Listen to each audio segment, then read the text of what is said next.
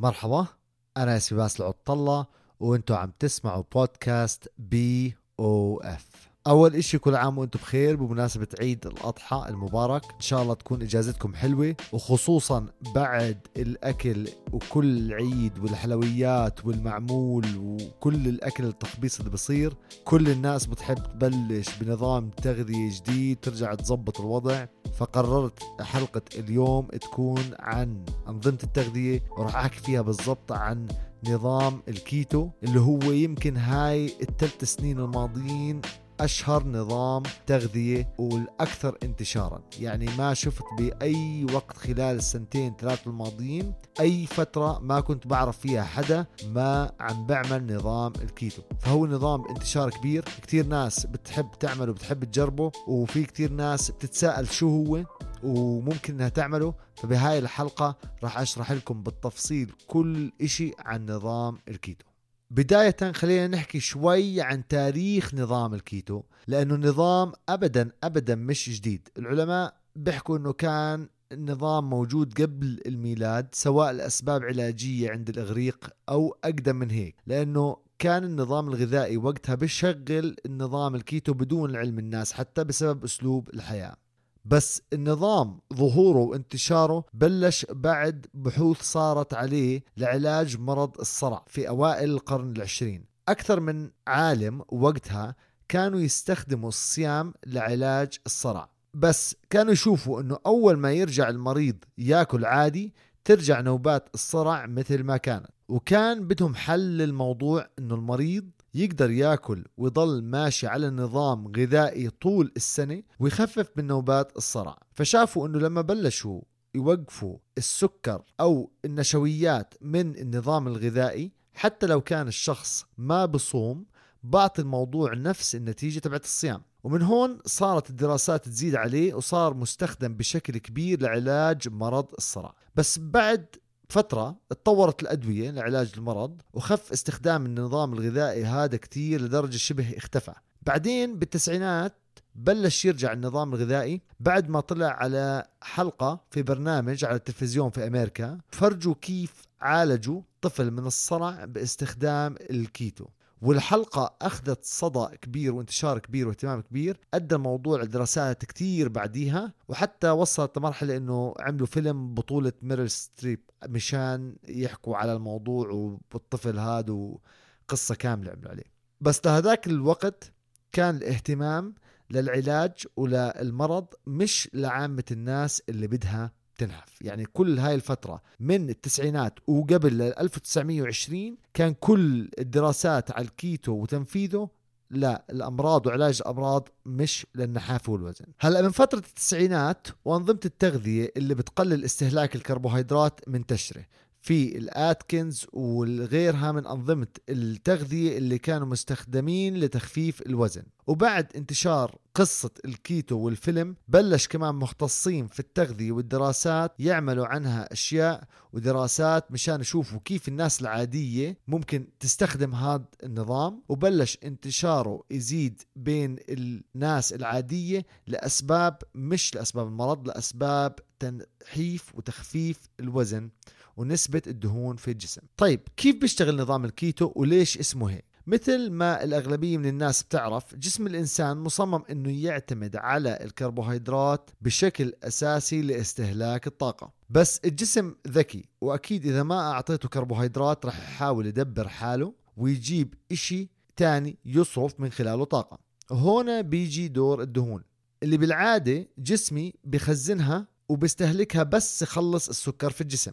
جسمي لما أحرمه من الكربوهيدرات بروح بعمل إشي اسمه ketone bodies من الدهون وبصير يستخدمها بدل السكر لإستهلاك الطاقة. وبصير الجسم في حالة بيحكوا لها ketosis ومن هنا إجا اسم نظام الكيتو. كل إشي فيه يعني ketone bodies ketosis ketogenic diet فهيك صار اسم ال diet وبعديها اختصروا كلمة ketogenic كل هذا الحكي وصارت كيتو diet طيب هاي الحالة طبعا بس بتشتغل إذا كان جسمي محروم كتير كتير من الكربوهيدرات سواء في حالة الصيام الطويل دائما أو إذا ما أعطيته كربوهيدرات أبدا زي في هذا النظام اللي اسمه الكيتو طيب كيف تنعمل ال keto diet؟ في أكثر من طريقة بس الإشي الأساسي اللي لازم تعرفوه لما تطبقوها إنه لازم يكون استهلاك الدهون هو الأساسي لاستهلاك الطاقة. ولازم الكربوهيدرات تكون واطية لدرجة جسمي ما يعتمد عليها ابدا في صرف الطاقة.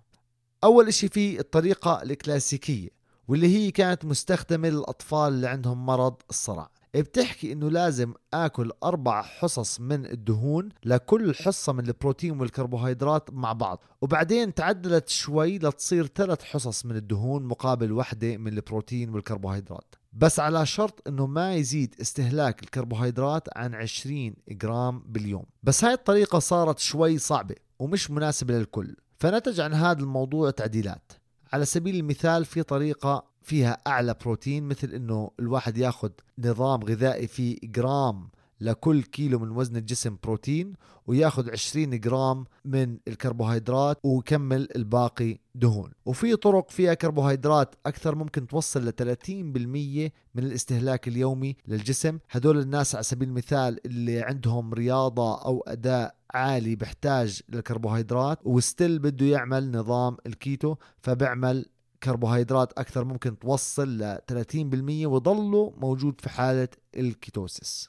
لكن الطريقة الأشهر هي إنه الشخص يأكل تقريبا 75% من كل أكله دهون و20% بروتين و5% كربوهيدرات. ودائما ركز على كلمة كربوهيدرات بدها تكون لا تزيد عن 50 جرام. يعني الأشهر حدود ال 20 جرام أو أقل وفي ناس ممكن ترفع هذا المستوى لحد تقريبا 50 جرام وضلهم موجودين في هاي الحالة بس مش أكثر من هيك. طيب مين بهمه هذا النظام؟ أولا مثل ما حكيت في المقدمة الأطفال اللي عندها مرض الصرع. ثانيا اللي هم أكثر الناس اللي بيعملوا هاي ال diet اللي هي الناس اللي بدها تنزل وزنها. ثالثا الناس اللي معها سكري من الدرجة الثانية أو بحكوا لها pre-diabetic رابعا الناس اللي مش قادرة تتحكم بالشهية. خامسا بعض الناس اللي عندها أمراض ثانية مثل مرض السرطان.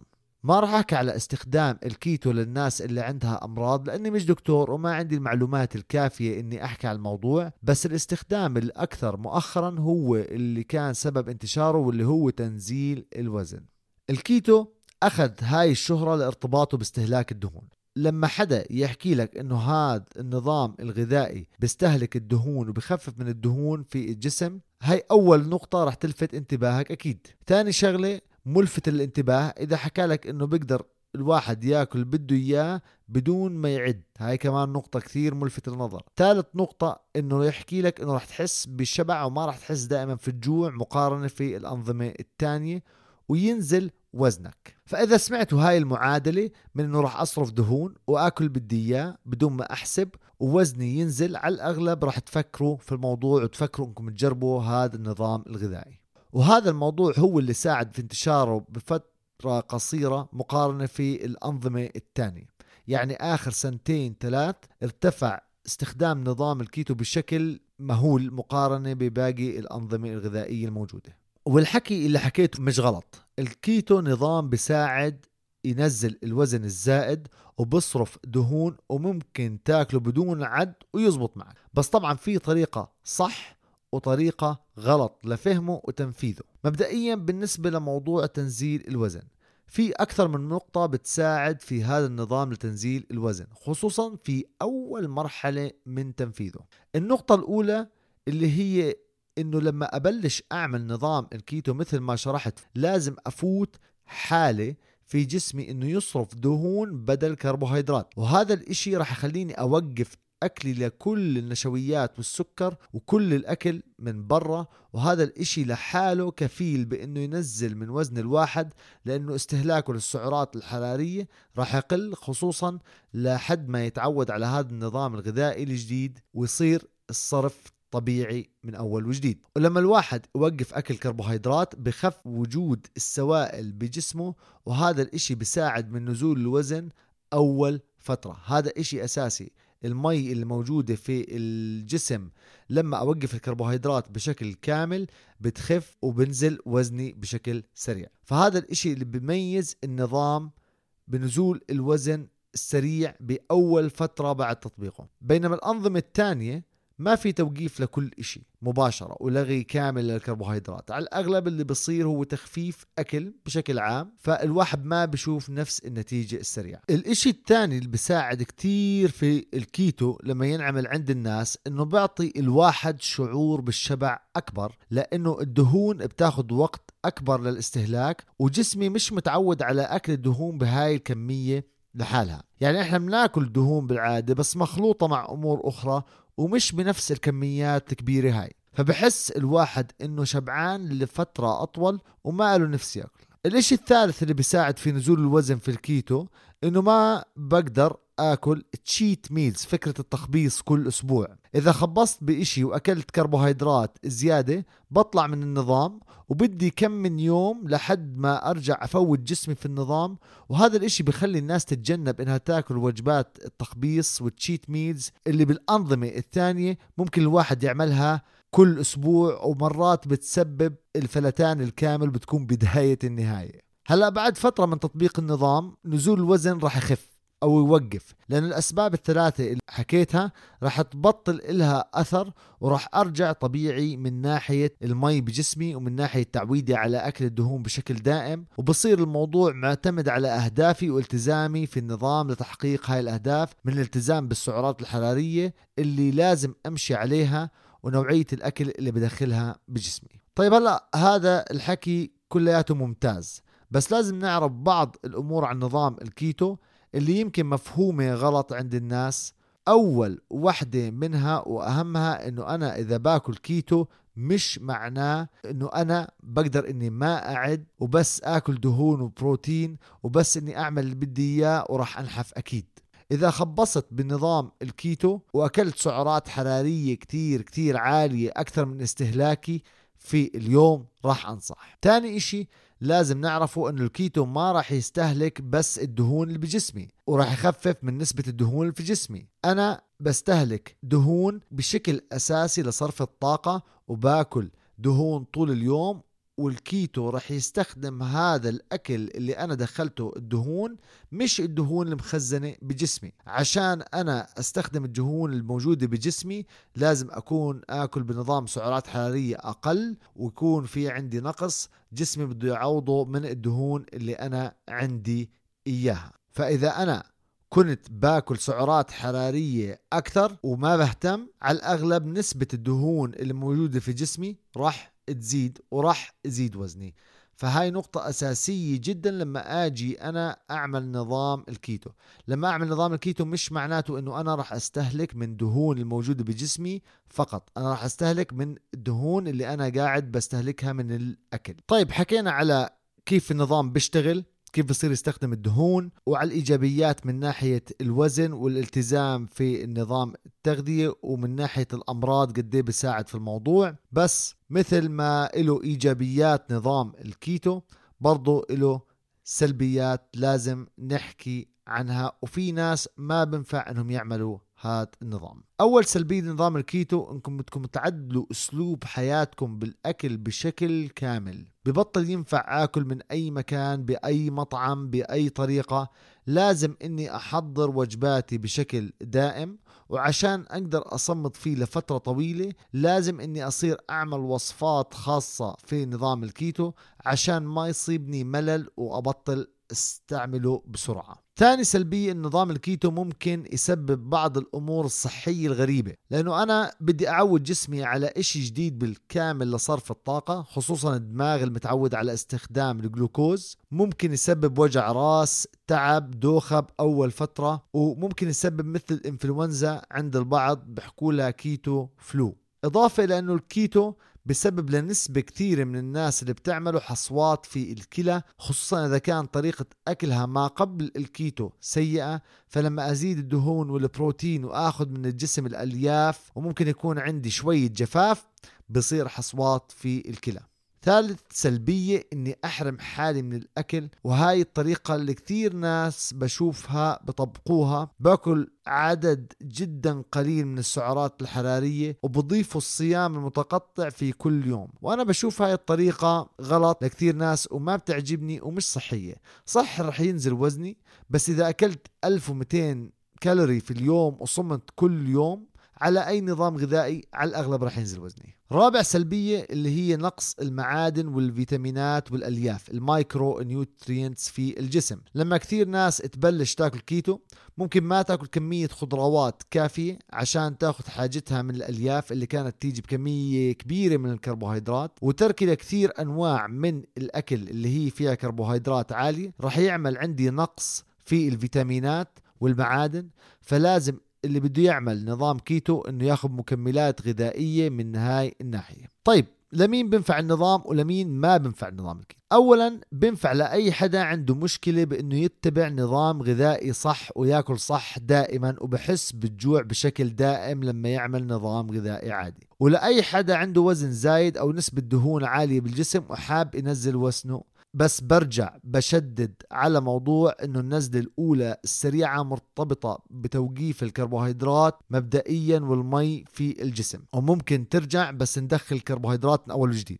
وبتنفع مثل ما حكيت للناس اللي عندها قابلية للسكري ال pre-diabetics أو بعض الأمراض الثانية مثل الصرع والسرطان اللي هي فعليا بلش النظام مشانه. بس أحسن التطبيق ولما يكون الواحد عنده مرض إنه يكون بإشراف طبيب وبعيادة مختصة في هذا الموضوع. لمين ما بنفع النظام لأي حدا معاه سكري من النوع الأول يعني باخذ إنسولين لأنه الكيتو بخربط السكر في الجسم. الناس اللي عندها ضغط عالي السيدات اللي عندهم حمل ما بنفع اللي ما عندهم مرارة أو عندهم مشاكل بالمرارة بدهم يكونوا حذرين بس يطبقوه لأنه صرف الدهون بصير من إشي اسمه بايل بتخزن في المرارة فممكن إنه ما ينصرف الأكل بالطريقة الصحيحة ويسبب للواحد مشاكل بالهضم. وأخيرا للناس اللي بتلعب رياضة معتمدة على القوة والسرعة تحتاج السكر في صرف الطاقة. عن تجربة شخصية مع الكيتو أنا ما قدرت أطول عليه. صمدت شهر واحد وكان بس مشان التجربة بس ما حسيت بتحسن غير بنزول الوزن في الفترة الأولى. كانوا أربعة كيلو بعدين أول ما رجعت آكل عادي زادوا ورجع وزني مثل ما كان. بس لأسلوب الرياضة اللي أنا بعمله كثير معتمد على الكربوهيدرات. ما كنت أحس عندي طاقة بالمرة وما كنت أحس حالي مبسوط وأنا باكل. فوقفته ورجعت على النظام اللي أنا بمشي عليه بالعادة طول السنة. بالأخير الناس اللي بنصحهم أو بخليهم يعملوا نظام الكيتو هم اللي عندهم مشكلة بالتحكم بالشهية أو الالتزام بنظام غذائي أو اللي عندهم أمراض معينة مثل ما حكيت.